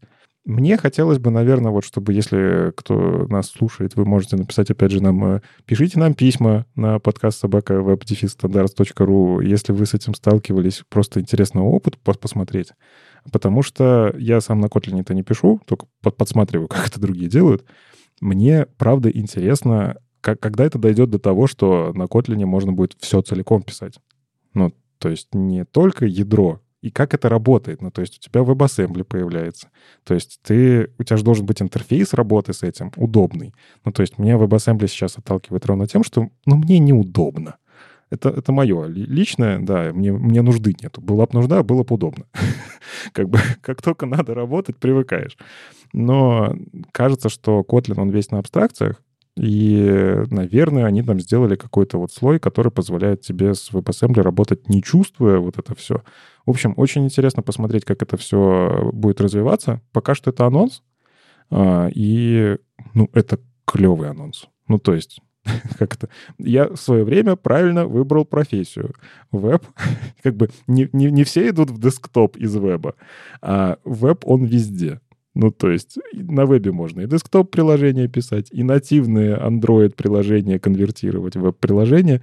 В общем, правильно я в свое время ковырялся в Internet Explorer е, смотрел исходный код и менял там цвета кнопок. Ну, нужно не забыть сказать, что, по-моему, в Kotlin 1.8.20 у них появилась возможность э, компилировать код в WASM. Это экспериментальная поддержка пока что. То есть э, пока еще рано говорить о том, что прям вы, вы идете прямо сейчас все это делаете. Это все пока что экспериментально, но уже можно смотреть, пробовать. И, наверное, тут знаешь, какое удобство в первую очередь? Это какие-то Особенно если у тебя есть приложение и для Android, и для iOS, может быть, не знаю, еще для чего-то. Как раз какие-то бизнесовые модули, которые у тебя должны содержать одну и ту же логику, ты можешь просто э, не дублировать это все в, разных, э, в разной кодовой базе, да, а создать как раз тот самый модуль, к которому ты будешь просто обращаться отовсюду. Вот и все. И мне вообще это очень нравится. Поясню почему. Писать тесты на Kotlin, я просто видел, как это делается. У них там это все встроено э, прям очень классно. Э, все очень классно генерируется, и тесты генерируются рядом. Ну, в общем, ты пишешь ну, бэкэндеры, в принципе, мне кажется, периодически пишут более качественный код, чем фронтендеры, просто из-за особенностей. У тебя есть язык, который ты можешь кучу связей сразу получить и знать покрытие кодом и так далее. А JavaScript ты не всегда можешь понять вообще, это клик произошел, а что дальше, да? То есть E2E тесты и не, e, и не E2E тест. В общем, а, если у тебя есть покрытый тестами код на Kotlin, ты уже вот эту кодовую базу переиспользуя, не боишься ее использовать. Ну да, ты ходишь в WASM. Да, у вас мы есть какие-то особенности. Но тебе не надо это все перетестировать по новой э, веб-приложении. А ты пишешь очень тонкий слой клиентский, который к этому всему ходит, и там просто E2E покрываешь. То есть я смотрю вот с точки зрения экосистемы вот этой всей. Ну, а, а прикинь какой-нибудь WordPress. Они же легко могут какие-то вот свои большие куски внутренние, да, переписать на WASM. Это даже будет быстрее работать. Mm, почему бы и нет, да. Ну, в общем, классно. Я очень рад этой новости, ровно потому что, хотя казалось бы, я же у меня работу забирают. Там котлинисты сейчас придут, отберут у меня мой хлеб. Э.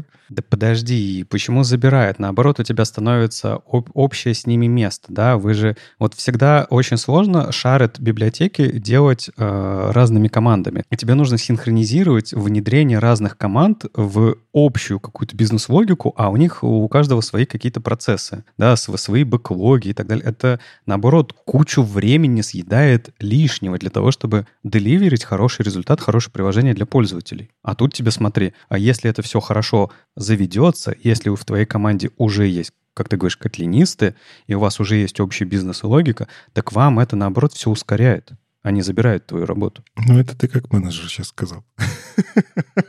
Ну да, да, ладно, твою конкретную работу, может быть, это заберет. Если говорить про фронтендеров.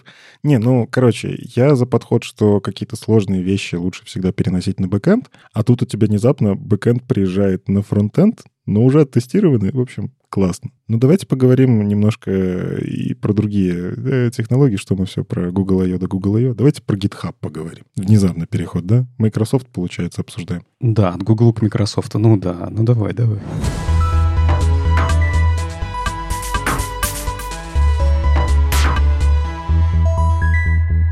У GitHub появилась статейка про то, как они переработали, наверное, э, правильно сказать, свою э, систему цветов для вот этого праймер. В общем, у них есть праймер, это, я так понимаю, дизайн-система. Юля, нужна помощь, э, внутри которой они, ну, правда, они думают про доступность, они думают про то, чтобы сделать это классно и переиспользовать это можно было где угодно. В том числе, насколько я знаю, это у них система используется не только для веба, ну, то есть, опять же, возвращаемся к тому, что они это делают универсально на большое количество платформ. Так вот, они поделились тем, как они поработали с доступностью. И вот что мне лично понравилось, они автоматизировали работу с цветовыми комбинациями. Вот это такая идея, которую я подсмотрел и такой, блин, ну обалденно же. Ну то есть в чем суть? У вас может быть огромное количество цветов. Ну просто очень большое. И вот э, как мы с Юлей еще до записи обсуждали, что в целом история, когда вы выделяете токены по функциям, ну, это уже нормальная история. Ну, то есть в дизайн-системах это должно быть. Хотя, Юля, это так везде или еще стоит кому-то расти. К сожалению, не везде. И самое удивительное, что до сих пор появляются статейки, где люди говорят, что э, по функциям, когда разбиваешь цвета, это очень сложно, сложно запомнить, понять, и лучше использовать там Black 600, Grey 600 и вот эти вот все цвета, потому что они тебя ни к чему не привязывают и не ограничивают. Так что проблемка здесь есть. Но GitHub молодцы, они так не делают. Но как? Они все-таки так немножко делают? Ну, то есть у вас есть условия, как, как у вас... Они говорят, у них есть три слоя. Базовые токены, функциональные токены и токены компонентов. В целом, вот мы тоже дизайн-систему делаем, мы приблизительно так же используем. Базовые токены — это может быть та самая история, там, Color Gray 600. Ну, то есть вы задаете какие-то токены для цветов, которые у вас палитра, ваша палитра, которую вы уже потом будете пихать где угодно. Функциональные токены — это вот про то самое, что я хочу, чтобы это, этот цвет, он имеет значение primary текст. Ну вот у него вот, вот такое. А, или вот этот э, слой — это акцентный э, позитивный цвет. ну вот у него смысл есть дизайнерский. Я, я же все правильно говорю, Юль? Да-да-да, семанти- семантика приносит, привносится. Для контролов, соответственно, должны быть свои отдельные цвета, которые там такой-то контрол, у него там текст такой, бэкграунд такой, тень. Тоже, кстати, хорошо, когда выносятся тени в, в отдельные цвета. Ну вот да, это дальше компонентные токены, это когда вы уже собираете из вот этих маленьких атомов молекул, вы собираете вещество. Не знаю, как это назвать. Ну то есть вы э, эти токены миксуете, и у какого-то контрола, у какого-то компонента может появляться свой слой. Ну то есть вы их можете переопределять для конкретного компонента. Вот они пришли к такой схеме, то есть трехслойная э, структура. А дальше-то какая история?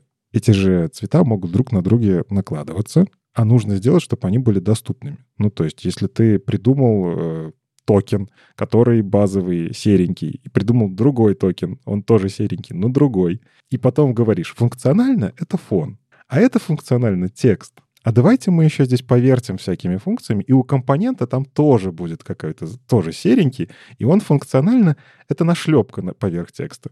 А пользователь, ну, как бы, у него, ему пофиг вообще, что вы там придумали в своей дизайн-системе. Можете называть это как хотите. Я хочу видеть текст, который я понимаю. А это все нужно автоматизировать. Так вот, э, они поделились тем, что да, они прям обязательным образом, вот, используя вот эти знания про что является чем, они делают комбинации этих цветов. Если они могут в интерфейсе где-то пересекаться один поверх другого, они высчитывают контраст. И на основе этого им пришлось поменять свои цвета.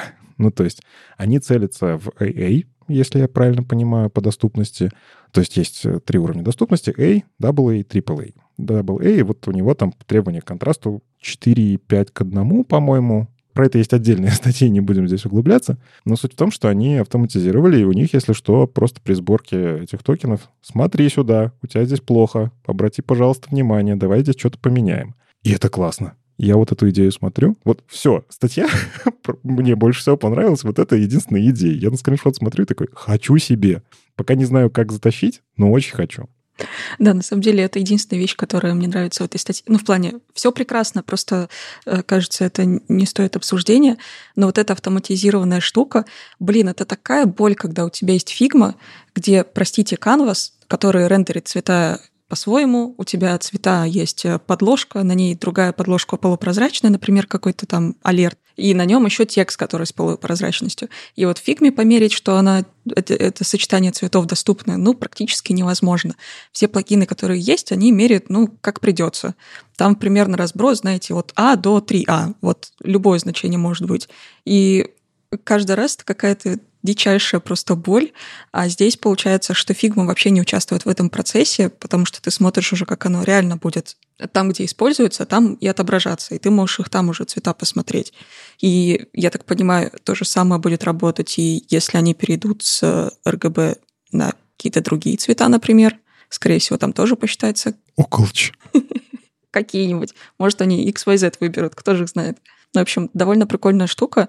Хочется тоже потрогать и притащить к себе на работу. Мне нравится, что у них как раз токен first подход. И почему это классно? А, вот ты говоришь, в фигме есть проблема, непонятно, какая там доступность, какие контрастности и так далее. Если ты уже заранее просчитал все комбинации, ты составляешь вот эти токены, и ты уверен, автоматизированно, там, формулами проверено, что все хорошо, ты потом генерируешь вот эти токены и загоняешь их в фигму, экспортируешь, ну, то есть синхронизируешь с кодом, и у тебя в фигме тоже доступно, ты можешь это не проверять. Ты проверяешь это в другом месте. Интересный подход. Ну, то есть, если, опять же, вы делаете дизайн системы и еще не думаете почему-то про доступность, а, вот посмотрите на GitHub, они думают, они молодцы. А еще э, тут скоро выйдет второй выпуск инклюзивного ананаса. Ну, небольшая рекламка. Поддерживаем э, сторонние подкасты. Вот, они тоже всякое полезное обсуждают. Слушайте, ну и тут у меня под конец вам, э, чтобы э, немножко вас расшевелить, разжечь, а то, кажется, вы подустали. Есть э, статья с таким хорошим накидом на JavaScript. Хотите? Давай.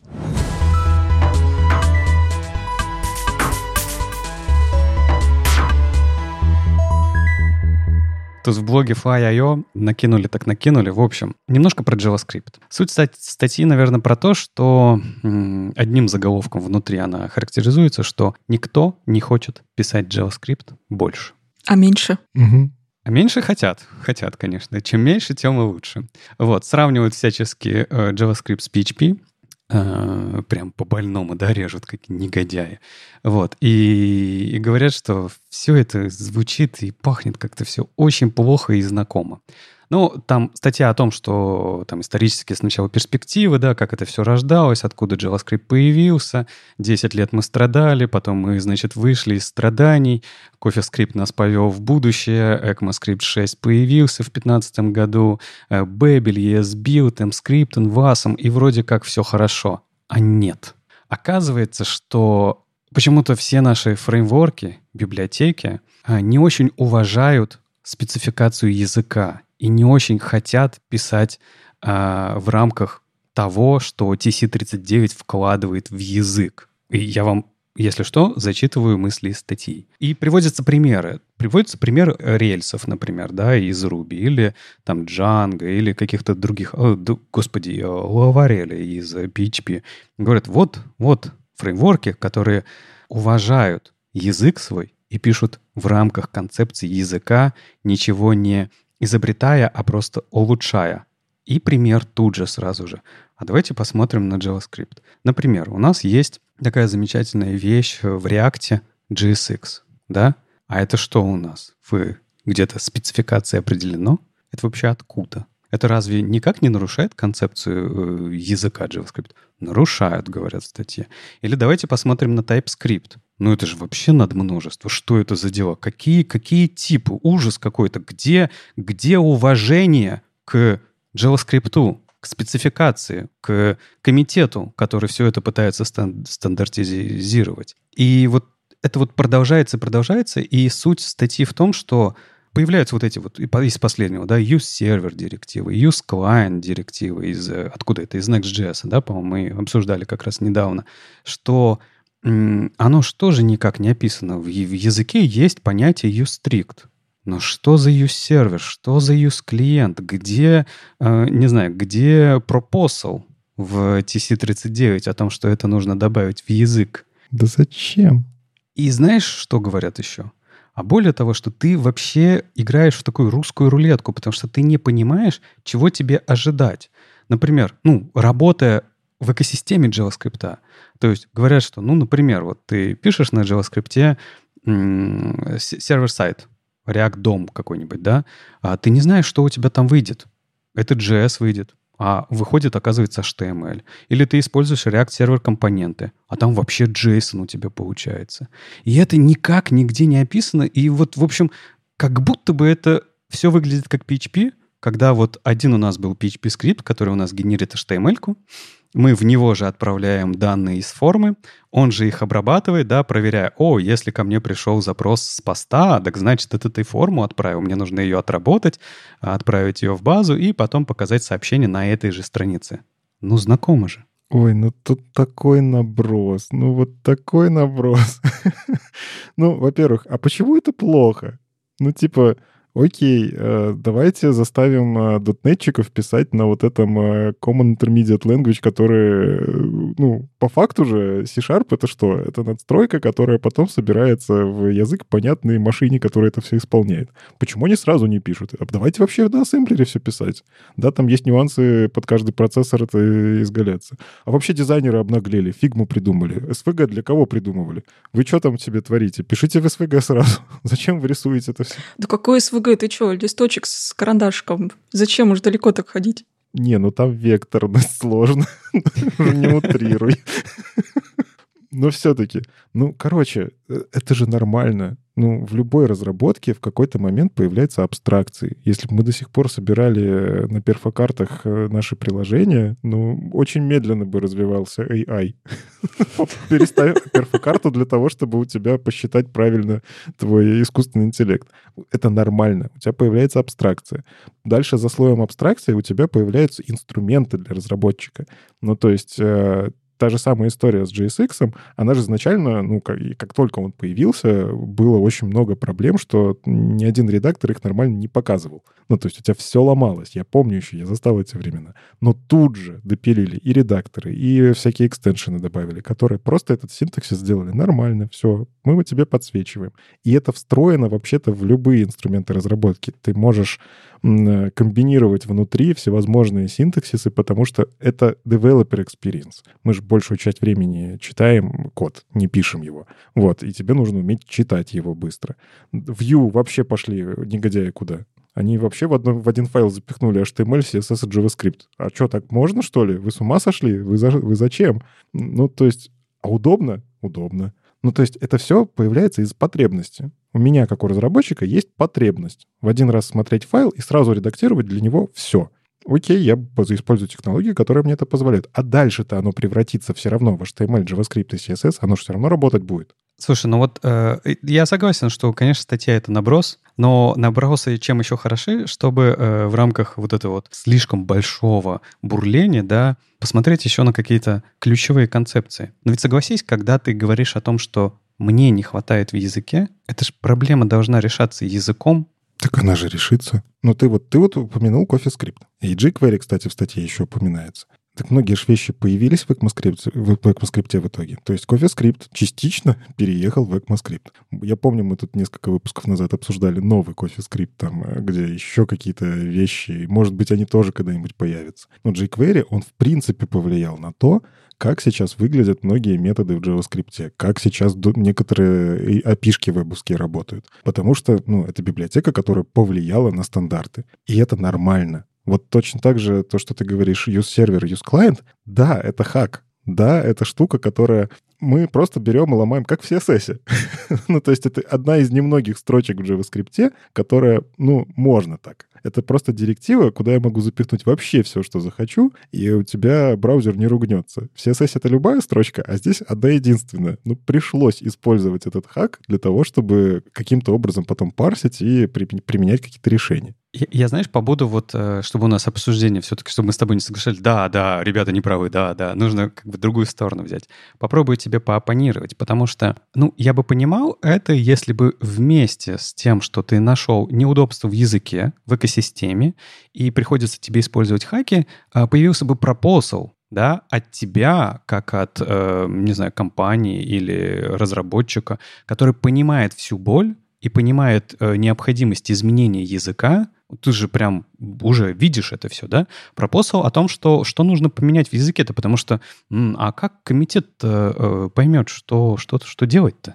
Мне кажется, здесь проще всего провести аналогию с компанией. Вот у тебя есть свой продукт, и к тебе приходит один пользователь, который очень сильно страдает. Но ты же ничего не будешь делать с его страданием, потому что он один. А если ты видишь, что у тебя большое количество пользователей, которые пользуются твоим продуктом, но они используют какую-то дополнительную штуку, потому что им очень тяжело, и она популярная, ты такой, ну, наверное, это показатель того, что нужно это к себе втащить и все-таки поправить. Ну, тут всегда есть нюанс, что если этот один пользователь пришел, и он директор этой компании, там внезапно приоритеты меняются. Не, ну хорошо. Есть всегда пример TypeScript. TypeScript — это не вещь, которая появилась вчера. Это не вещь, которая как бы что-то невероятное делает. Это м, штука, у которой уже пятый мажорный релиз. И это вещь, не которая нужна одному разработчику. Вспомни все эти графики, все опросы.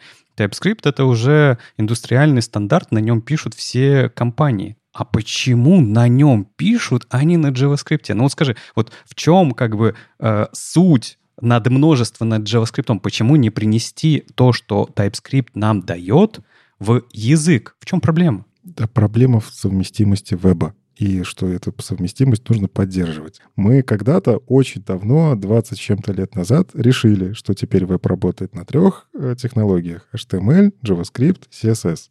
И теперь это все обилие нужно каким-то образом поддерживать. И, допустим, ты говоришь, а теперь мы в браузере вставляем еще TypeScript-движок. Нет, подожди, аргумент в пользу бедных. Мы тут CSS несколько лет обсуждаем, как они затаскивают э, фичи, которые могли бы сломать веб, но они придумывают решение. Нестинг. Ты посмотри, сколько, какое количество синтаксиса было обсуждено перед тем, как затащить, чтобы не сломать веб. А значит, JS у нас, ребята, команды не справятся, да? Ну, кому ты это рассказываешь? Ты не путай декларативное и императивное. Тут сейчас Андрей должен такой... вот Андрей бы так сказал, я, мне кажется. Ну, типа, CSS и HTML, они как раз-таки очень расширяемы за счет того, что у них синтаксис такой. Ну, вот XML, в принципе, очень толерантен, если его не прибивать какими-то правилами. Ты можешь написать все, что угодно, и проигнорируется. Ну, ты же посмотри в, в JavaScript. Там появляются новые концепции э, с решеточкой переменной, да, приватные свойства, приватные то, все, пятое, десятое. Да нормально там расширяется язык. Почему туда не принести э, типизацию? Не-не-не, ну подожди, с решеточкой ты не можешь взять и ну, запустить э, в браузере, который не умеет. У тебя грохнется. Это понятно. Ну подожди, ну при чем тут это? Ну, грохнется и грохнется. JavaScript вообще как бы попробуй запустить сегодняшний JavaScript в Internet Explorer, у тебя ничего не заработает. И что? Это типа что? О чем нам это говорит? Что типа это значит, что мы что? Не можем? Типа развивать JavaScript? Ну, по факту он развивается. Что? Потому что если мы принесем именно концепции из TypeScript в JavaScript, именно это сломает весь веб, а не все вот предыдущие изменения в JS. Ну, погоди, ну сейчас это опять теплое и мягкое путаем. JavaScript — это язык. Ну, точнее, есть конкретно ECMAScript, это спецификация языка. У тебя точно так же есть э, C-язык, а есть C над ним всякие надстройки. Ну, типа, это, это C, да? Есть Unix-система, а вокруг нее надстройки. Но это Unix, э, как бы, как оно там, POSIX, вот это вот все стандарты есть. Uh-huh. То есть есть стандарты, которые описывают, ну, вот в конкретном случае JavaScript нужно различать. Есть JavaScript, есть ECMAScript. ECMAScript — это спецификация, которая разрабатывается TC39, и там история про то, что мы пишем стандарт, который должен во всех движках всегда работать одинаково. Мы вот эту штуку внедряем очень медленно, ровно потому, что не хотим ничего сломать. Ну вот, там прям все очень жестко, потому что это императивный язык. С ним сложнее, там сломать проще.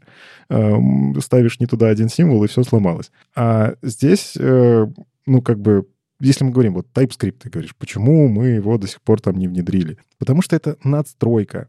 Это для девелоперов. Ты все равно, как бы, у тебя есть стандарт, который описан, он, он признан во всем мире, он работает в кофеварках и так далее. Не-не-не, ты, ты тут тоже не путай. А, TypeScript не появился бы, если бы э, типизация была решена бы в JavaScript он не нужен был бы. Еще раз, это проблема сообщества, которое увидело эту проблему и которой нужно было решение. Почему это решение не появилось в инструменте, которым это сообщество пользуется? Почему необходима надстройка?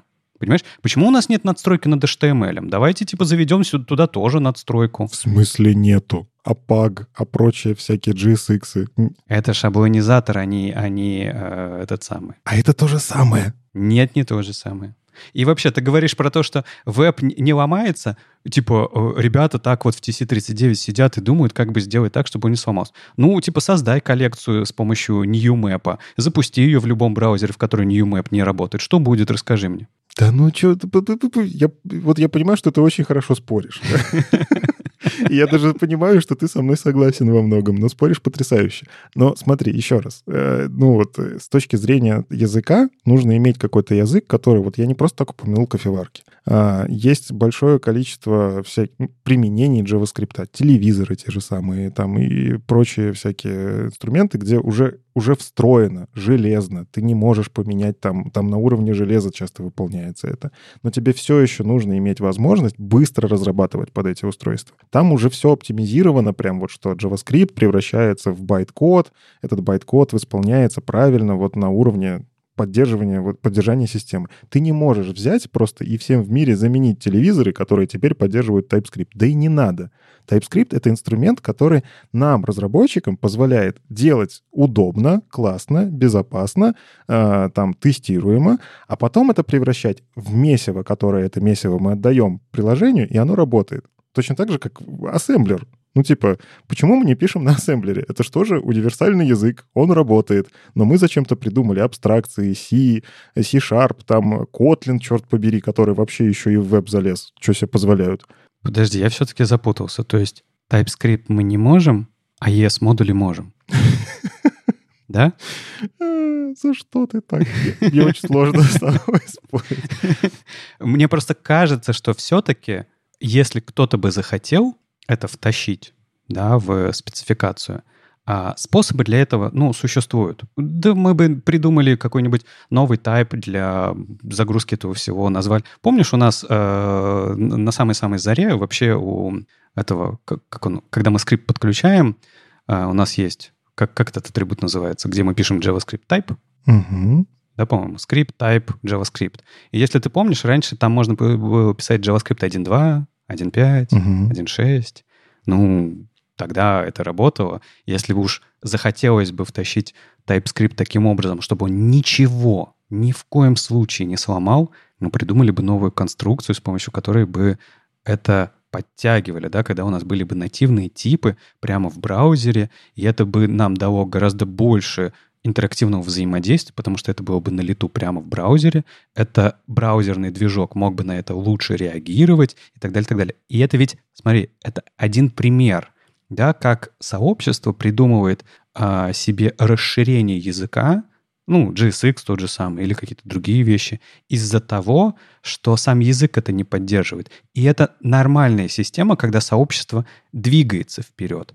Но вот мне тут не хватает элемента, как с кофе-скриптом тем же, да, когда а, это каким-то образом, ну, может быть, не один в один, может быть, не полностью, частично, но появляется в языке. Но вот э, автор статьи как раз набра- набросил на то, что иначе это все превращается в жуткий PHP, а ты сказал, а что в этом плохо? Что в этом плохо? Ну, потому что 10-15 лет нам все сообщество рассказывало, что это плохо. Теперь это травма. Мы будем с ней жить вечно. Я, кстати, ничего плохого в PHP, если что, не вижу. У ребят там замечательная профессия двигается. У них куча заказов, живут э, целые студии только на PHP заказах. А WordPress как это, живее всех живых. Мы его все хороним, хороним, а на нем все еще большинство сайтов в мире написано. И плагины для WordPress все еще пишутся пока что не на WebAssembly. Но, возвращаясь вот к тому, что ты говоришь, а почему типизацию-то не затащить в браузер? Потому что браузеру не нужна типизация. Типизация нужна разработчику. Браузеру нужен просто код, который он возьмет и выполнит. Ему вообще в идеале дайте мне, пожалуйста, машинный код, я его в контейнер засуну, моментально выполню, прям вот супер быстро. И вот тебе результат. Но нет, нам нужны абстракции, потому что браузер устанавливается в разных операционных системах и так далее. То есть стандарт, должен быть стандарт. Просто, опять же, а, мы вот, э, мы называемся веб-стандарты. а что такое стандарт? Ну, по сути, стандарт — это такое соглашение.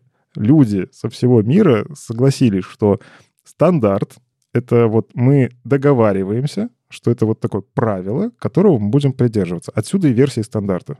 То есть вот ты говоришь версия 1.6, там вот это можно было указывать. Это вот мы говорим, что если мы поддерживаем ECMAScript 2, то все, это стандарт, на который вот мы говорим, вот он точно работать будет. И если вы хотите, пишите на своем TypeScript, пишите на CoffeeScript, что хотите. Но в итоге оно должно превратиться в ECMAScript 2. Мы только это запускать будем. Угу.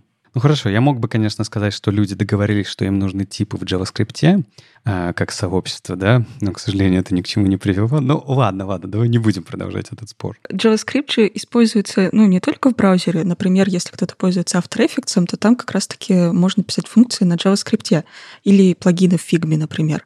Я вот сейчас представляю, что если бы сообщество решило, что все, теперь у нас типы будут по дефолту в JavaScript, и все такие, то есть мне нужно написать маленькую функцию, которая берет координаты там какого-нибудь объекта для фигмовского плагина или для After Effects, и мне нужно писать типы. Зачем?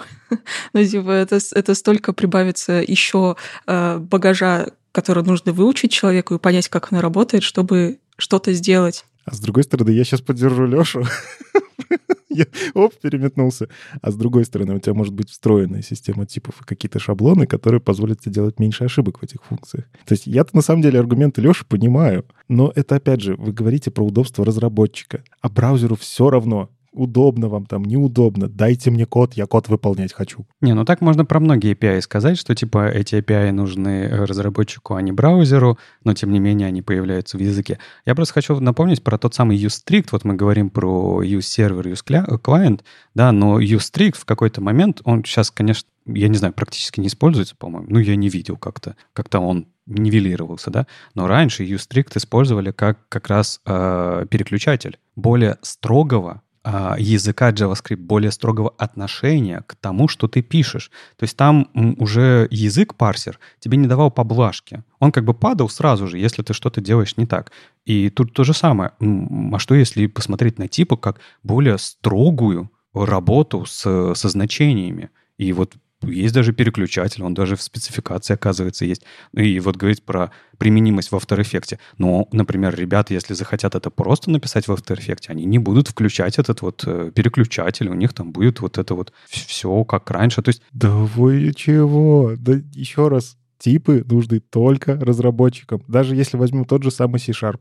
Это строго типизированный язык. Там тоже всяких варов добавили, конечно, в свое время, но это строго типизированный язык. И он нафиг не нужен никакой машинке, которая это исполняет. Этот строго типизированный язык потом превращается в язык, который про типы не знает ничего. Он, ну, там есть, ладно, я вру, там есть все-таки какие-то типы, но он просто работает с байтиками. Да типа это как пример, один из множества. Тут же типа полно их. Ну, возьми JSX, возьми как бы вот эти use server, use client. Все то же самое. JSX — это строчка. Мы просто хотим ее писать в формате HTML, чтобы нам было удобно. Мы привыкли к XML-подобному синтаксису. А браузеру нужна строчка. Дайте мне строчку. Языку нужна строчка. Ну, хорошо, выходит, выходит. Получается, что все у нас в порядке. Мы не должны из, ни из-за чего беспокоиться. В конце концов, история JavaScript показывает, что мы совсем справляемся, и у нас все движется вперед и становится только лучше. Поэтому давайте не будем обращать внимание на всякие разные набросы разные в интернете и просто будем делать свое дело. Ну, наброс, смотри, какой яркий, сколько обсуждали. Но я соглашусь, да. Э, такие набросы, на самом деле, мне кажется, все-таки полезны. Чтобы задуматься, как это, а почему PHP-шников-то долгое время считали, ай-яй-яй, фу-фу-фу, хотя сами все были PHP-шниками, ну такие, это такое прошлое, которое не хочется вспоминать. А я, на самом деле, сейчас смотрю, что у них там в комьюнити происходит, да у них там потрясающие тоже изменения, просто мы уже их не застали. И вот с JavaScript, мне кажется, у нас будет такая, такая же история. Когда-то JavaScript же тоже шпыняли. Кто вообще в здравом уме будет писать серверный код на JavaScript? Вы с ума сошли? И тут NPM такой, поддержите мое пиво. Ну, нода скорее, да, а не NPM. Ну, я, я про количество пакетов. Ну да, да. Что никто будет писать, да, всего там несколько миллиардов или сколько уже кода написано. Вообще это как-то странно и не очень классно, что в сообществе все еще есть такие штуки, как там зашкварно писать на PHP тебе какой разница? Ну, пиши на своем Джесси и, и не трогай PHP. Чего их шеймить-то? Юля, зашкварно э, рисовать дизайн в фотошопе? Ну, если нравится, ну... Такая, ну, это туда, ну, это туда. Да нет, почему? Ну, я пишу в фигме, что-то делаю в фигме. Мне так больше нравится, мне так комфортно. Если кто-то делает офигенно в фотошопе, на это есть спрос, и за это платят деньги, ну, значит, кто-то должен эту работу делать. Потому что если не будет таких людей, то такие заказы придут ко мне, а я не хочу этим заниматься. Угу. Это, знаешь, мы можем пойти еще на один уровень, а в гимпе? Такой, не, ну это уже перебор, ну прекращай, да? Не, ну вы сейчас просто затронули эволюцию технологий. Ну то есть э, технологии-то эволюционируют, и в какой-то момент может быть зашкварным пользоваться тем, что просто создает неоптимальные вещи. Ну то есть точно так же можем порассматривать, не знаю, оптимизаторы кода, да? То есть э, какой-то минификатор, все знают, что работает с багами, и мы его почему-то везде все используем. Не знаю, грант у тебя до сих пор в проекте, который уже никто не поддерживает, он просто секьюрно отвратительный и, и медленный и так далее. Но ты почему-то на нем все еще сидишь. Вот это не то чтобы зашквар. Если у тебя для твоего подпроекта этого хватает, ну и ладно. Но ты это в продакшн нести не должен. Не неси эту гадость, пожалуйста. Используй современные вещи. Тот же самый Галп, он тоже под вопросом, потому что, ну а что с поддержкой-то? А, поддержка-то там все-таки немножечко застопорилась и, и жалко. Хотя я мы уже обсуждали это в, предыдущих выпусках, что да используйте галп для пэт-проектов. Я буду использовать, продолжать. Мне нравится. Просто что в продакшн я его, скорее всего, не понесу. Поэтому та же история с гимпом. Да, я знаю, что у некоторых на гимпе там такие вещи автоматизированные, потрясающие, что они там скриптами всякое вытворяют. Ну и пускай. Ох, хорошее у нас прям обсуждение, прям приятно на душе.